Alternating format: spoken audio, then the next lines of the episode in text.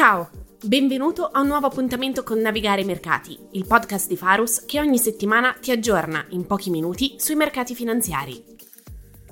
Buongiorno a tutti, io sono Stefano Reali, fan manager di Farus e questa è la puntata di lunedì 28 agosto 2023. Commentiamo una settimana poco mossa sui mercati, con indici azionari che registrano segni positivi compresi mediamente tra il più 0,5 e l'1%, e bond che beneficiano di una stabilizzazione a ribasso dei tassi dopo il veloce rialzo delle settimane scorse. Andremo come al solito a commentare i principali eventi della settimana, prendendoli come base di ragionamento per alcune analisi di prospettiva. L'evento sicuramente più atteso è stato il meeting tra i banchieri centrali di tutto il mondo riunitosi a Jackson Hole, ed in particolare l'intervento di venerdì pomeriggio, ore italiane, in cui il presidente della Fed ha tenuto il suo discorso che tutti gli investitori attendevano con trepidazione. Chi si aspettava grandi messaggi è stato però deluso da un intervento che di fatto non ha fornito nessun elemento di novità e da un linguaggio assolutamente in linea rispetto ai precedenti comunicati. Il tono generale di Powell è stato relativamente aggressivo ed il messaggio principale è che il target di inflazione resta fermo al 2% e la politica monetaria resterà restrittiva fino a quando non saranno sicuri che l'inflazione stia stabilmente rientrando verso questo obiettivo.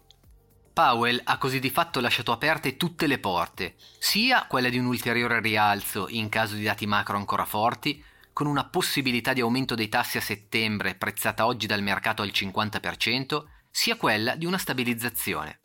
Ma lo spunto più interessante è stato il passaggio in cui ha riconosciuto che i tassi di interesse si trovano ad un livello restrittivo e questo rende di fatto più probabile che ci saranno movimenti a ribasso invece che a rialzo, lasciando aperta anche l'ultima porta, quella della riduzione dei tassi, con l'andamento dei dati macro come unica vera determinante nelle future scelte di politica monetaria.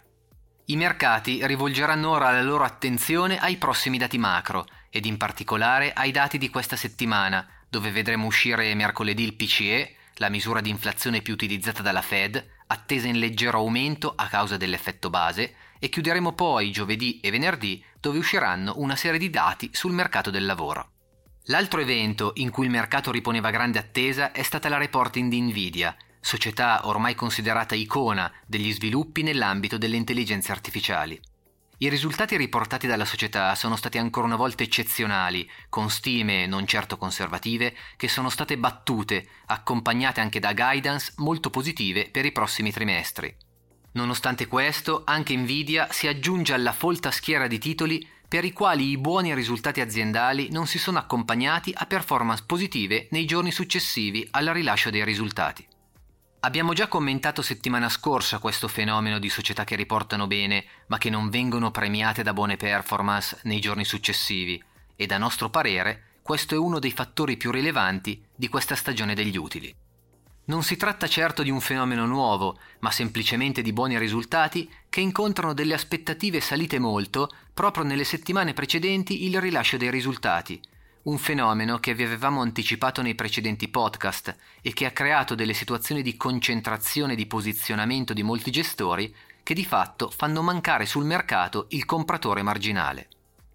Come dobbiamo leggere queste scarse performance di fronte a buoni risultati? Dobbiamo forse preoccuparci? Analizzando storicamente queste dinamiche, si scopre che le reazioni in sordina dei titoli ti dicono di più su ciò che le azioni hanno fatto rispetto a ciò che faranno Maggiore infatti è la performance dei titoli negli ultimi sei mesi, più probabile che le sorprese sugli utili riceveranno poche reazioni, esattamente il caso di questa reporting season.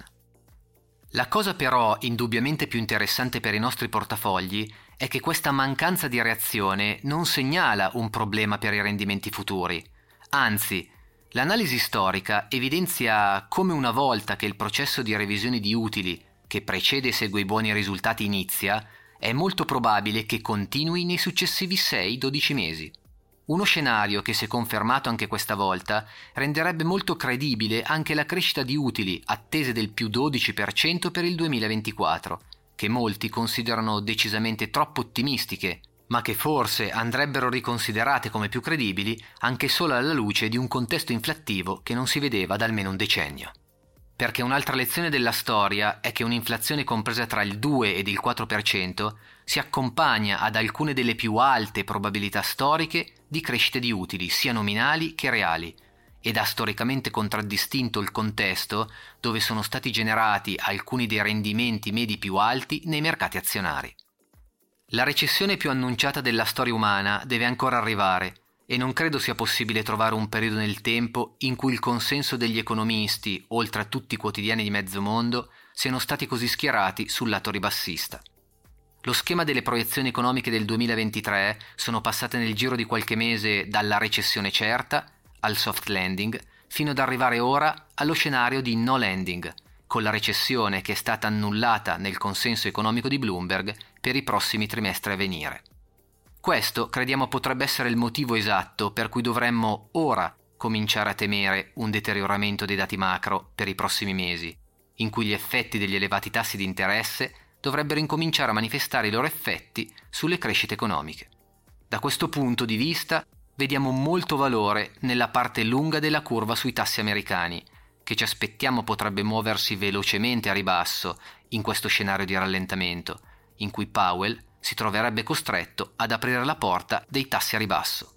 Uno scenario di rallentamento economico che non ci spaventa più di tanto sul lato equity, a patto però di essere molto selettivi.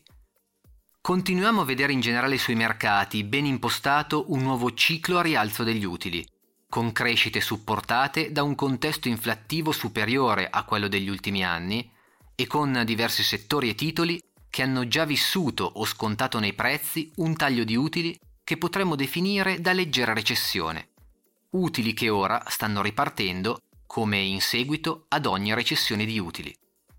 Concentriamo quindi il nostro interesse su aziende leader appartenenti ai settori che presentano queste caratteristiche, come quello dell'healthcare, dei consumi non discrezionali, delle utilities e dei finanziari, riducendo invece i tecnologici ed i consumi discrezionali caratterizzati da valutazioni troppo generose. Anche per questa settimana è tutto, a lunedì prossimo.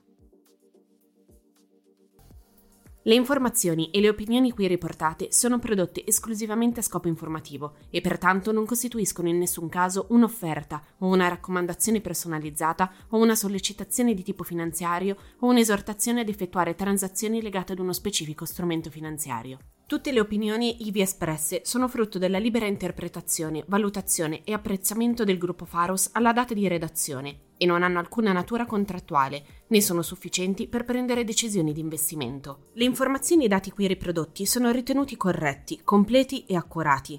Tuttavia, il gruppo Farus, sebbene utilizzi fonti ritenute affidabili, non rilascia alcuna dichiarazione o garanzia espressa o implicita sull'accuratezza, completezza o correttezza di dette informazioni e dati e, laddove questi siano stati elaborati o derivino da terzi, non si assume alcuna responsabilità per l'accuratezza, la completezza, la correttezza o adeguatezza degli stessi. I dati, le informazioni e le opinioni, se non altrimenti indicato, sono da intendersi aggiornati alla data di redazione e possono essere soggetti a variazioni senza preavviso né successiva comunicazione. Eventuali citazioni, riassunti o riproduzioni ad opera di terzi di informazioni, dati e opinioni qui riprodotti non devono alterarne il significato originario, non possono essere utilizzati per fini commerciali senza autorizzazione specifica del gruppo Farus e devono citare il gruppo Farus medesimo e il sito web farusmanagement.com quale fonte.